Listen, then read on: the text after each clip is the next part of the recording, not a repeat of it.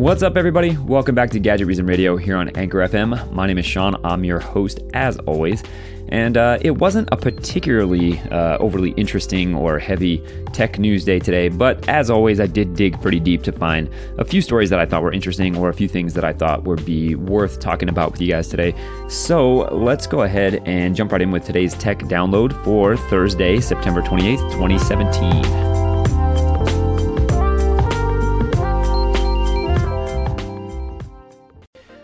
Well, I certainly couldn't start today's tech news off without leading with the big news coming from Anchor, which is the announcement that they raised an additional $10 million thanks to a Series A round of funding led by Google Ventures which brings their total funding to $15 million. And one of the things that I've been really impressed with with the Anchor platform so far is how much they've done uh, with the resources that they've had and so quickly. So, you know, the features that have come out, the updates to the app, um, all the things they're working on, the feedback that they're taking from both content creators and users of the application, it's it's been really impressive to see how quickly they've adapted and made this app as useful and functional as it is. So, I can only imagine what an additional $10 million in funding is going to give them the freedom and flexibility to do in terms of hiring people that can help them grow and and being able to really uh, sort of bring forth all the ideas that I'm sure that they would love to implement you know, into into the app in the future. Now, of course, on the selfish side, part of being a content producer for this platform, I would love for part of this to end up being eventually where, you know, uh, Anchor is something similar to YouTube, where you have some type of profit sharing, um, some type of ad revenue sharing, something that allows all the content creators here that are working hard and trying to make their their channels or their stations successful um, can find a way to make some money off of it and continue to do what they love to do. So, so hopefully we see that in the near future as well. But uh, don't want to take anything away from Anchor's big day and their big announcement. So, congrats to Anchor and the team.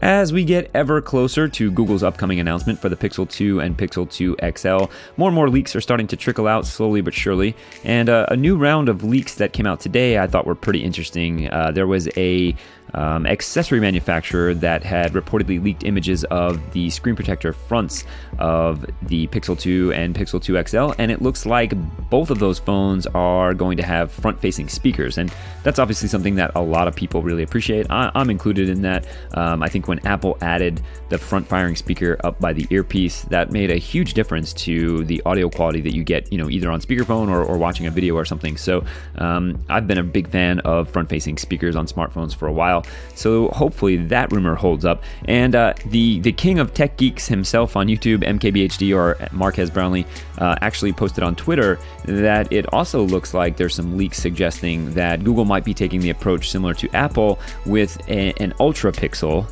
being sort of the top tier phone, as well as the Pixel 2 and then the Pixel 2 XL. So that would put it kind of in line with the iPhone 8, 8 Plus, and the iPhone 10. So I I don't have any information for you guys on what exactly the the Ultra Pixel might be, but um, who knows? Maybe they will come out with something that has a little bit more of a cutting edge design that's more in line with what some of the uh, the other flagship phones that have come out in 2017 are, and maybe even possibly getting a few spec bumps as well. So it'll be interesting to see when the announcement takes place if uh, if any of these rumors hold up. So let me know what you guys think. Are you anxiously anticipating any announcements in particular, and are you looking forward to the new Pixel 2 phones? Let me know.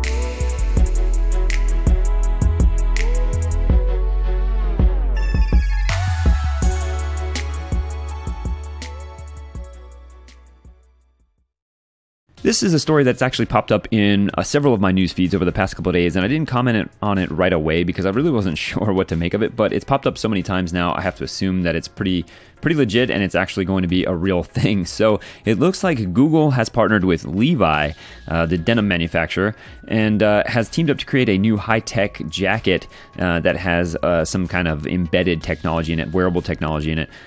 And uh, I finally have some more uh, legitimate information about exactly what this partnership entails. It looks like the two companies have partnered up to create the Levi Commuter Trucker Jacket, which costs about $350, and it should be available in U.S. retail stores starting on Wednesday um, before a broader debut sometime later next week. So uh, basically, the idea behind this is that it's making it easier for people to do things with their smartphones, like select and play music by simply swiping on a little portion of the sleeve that has a, a surface that can predict or interpret touches.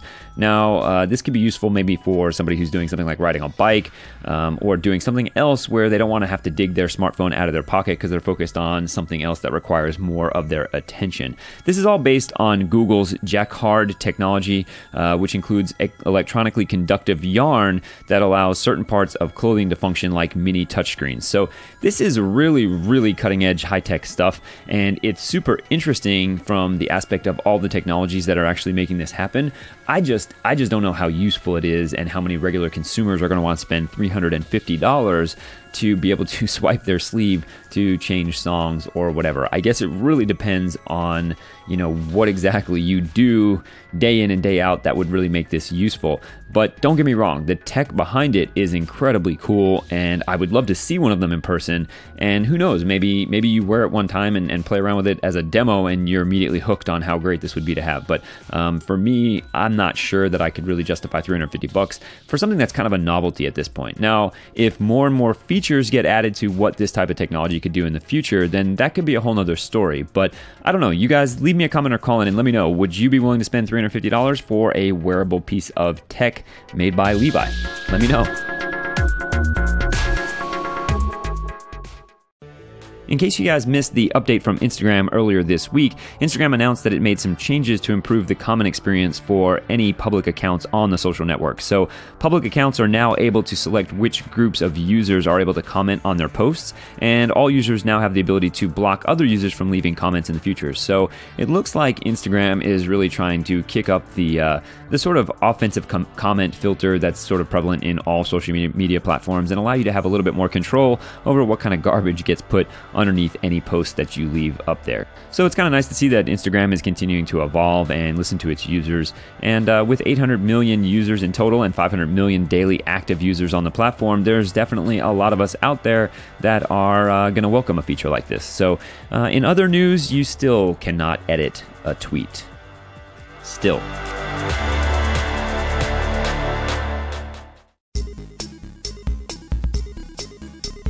this may not constitute a full on piece of tech news, but I, I couldn't resist commenting on this story. So, in case any of you out there are not hardcore gamers or you just missed this in general, uh, it turns out that for the better part of 20 something years now, where we all thought that when Mario was riding Yoshi, that he was uh, pointing his finger in the direction where he wanted Yoshi to go. It turns out that the way that that was actually written in the game development process was that Mario was punching Yoshi in the back of the head, which would startle Yoshi and make him spit his tongue out, which is what was happening in the animations that we all have seen uh, ever since you know this has been a thing. And uh, so that's a little disconcerting. So you know, uh, I, I, I think that uh, I, I, personally would rather believe that he was uh, being nice to his little dinosaur friend and just pointing in the direction that he wants him to go and saying go over this way. But as it turns out, that the actual uh, sound effect was actually changed where where uh, it used to be an actual punching or bopping sound that was being applied when Mario would, would punch Yoshi in the back of the head. But as it turns out, uh, they changed it um, and had him say go instead. And so, uh, yeah, that's the story coming out of Nintendo is that uh, all of this time, uh, you know, anytime you saw Mario riding around on the back of Yoshi, he was punching him in the back of the head. Uh, it's really like almost depressing in a way. I, I, don't really know what else to say about it. Um, the, one of the creators of the game actually said that they changed it because they thought people would actually say, "Oh, poor Yoshi," and uh, I gotta agree. I think uh, I think I think it was a good move that they changed that. Um, but now I'll never look at it the same. I'll always know that even though he's saying go, I know that he's really punching Yoshi in the back of the head. So uh, I don't know how I feel about that. Just I just had to comment on it and leave that here for anybody who had missed it. Um, if you are a lifelong Mario and Nintendo fan, uh, let me know how this affects you, and uh, let me know if you think that this is um, something that we could have all just done without knowing. Let me know. Earlier this week, Microsoft announced the new version of Microsoft Office 2019 and teased some new features. Uh, I got to tell you, I can't really get too excited about a new release of Microsoft Office. I mean, you got to be a really special kind of uh, geek, maybe an accountant or uh, I don't even I don't even think that a writer like a novelist would get excited about a new version of Microsoft Word. There's really just not a whole lot that I can even really speak to that has changed that much in the past 15 to 20 years that Office uh, has been around that I've ever thought to myself, "Oh my gosh, I'm so glad this update just came out. It's so much better." It's it really, I mean, even Microsoft themselves were pretty coy about exactly what features to expect. Um, it looks like there's a lot of new uh, user and IT capabilities for customers who aren't yet ready for the cloud. Um, and so, uh, you know, they've incorporated some more of the Microsoft Ink based features and uh, some visual animation stuff like Morph and Zoom. Uh, all of this stuff is just so minor. Um, but I don't know. It, I just, it, it is, it's out there. So Microsoft is releasing Office 2019 um, and uh, it's going to have some new features. So if, if that's something that gets you excited, leave me a comment or call in and let me know why you are and why I should be excited about a new version of Office. So let me know.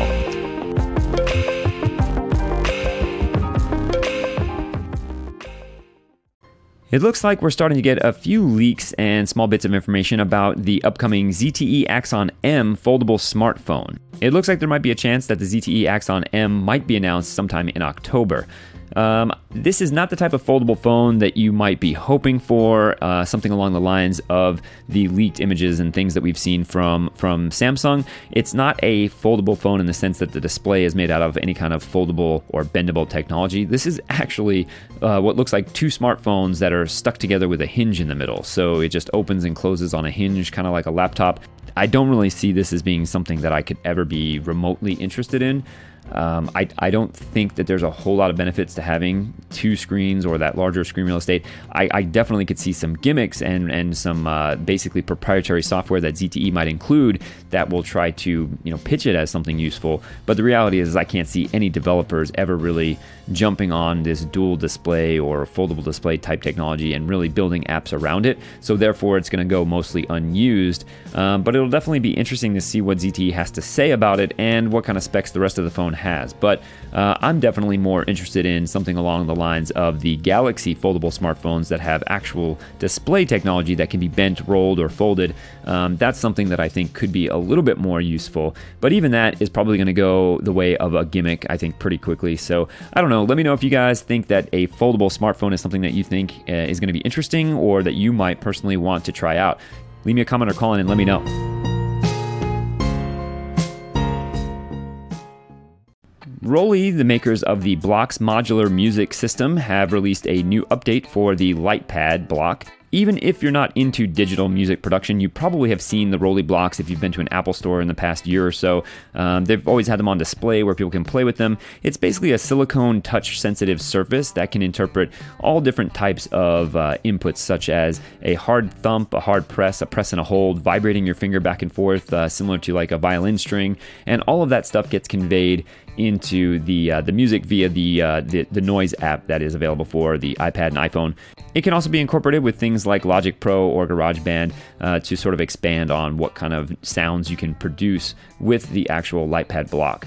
Um, the, I have one of these. It's pretty cool. I'm not a hardcore digital music guy, but I like to dabble with creating a little bit of uh, background music or things for videos that I create. And it's definitely fun and cool to use. A little bit of a steep learning curve, but I guess the new version has a slightly different textured uh, surface that has a little bit more uh, tactile feedback, and you can kind of interpret different areas a little bit better. It's also said to have much better contrast and variation between the colors of the lights. The new version is the Light Block M, and it's just basically a refinement over over the previous versions. So, a couple of the most notable changes to it is that they are bringing in some of the more tactile guidance to the surface, similar to what they have on their Seaboard products, as well as uh, they've added a new type of silicone surface that's a little bit more soft and easier to ma- manipulate.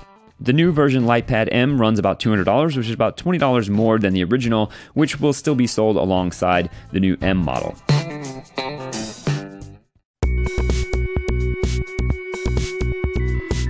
That's going to do it for today's tech download. Don't say I didn't warn you. It was a pretty light tech news day. Uh, if I missed anything interesting, I'll maybe get to it tomorrow. But I really didn't find any other stories that I thought were super compelling or pressing and needed to be talked about right this second. But uh, thank you once again for you guys that tune in and come and check out the station every day. Thanks to everybody who's favorited or uh, subscribed to the podcast. And uh, I hope that you guys will like some of the new content that I have coming in in the next couple of days. I will be getting that review done for the Essential Phone ASAP, and I'll have a video on that on my YouTube channel as well as the actual just audio review that you can listen to here on Gadget Reason Radio. So thanks again for tuning in. That's it for today. I'll talk to you guys tomorrow. Have a good night.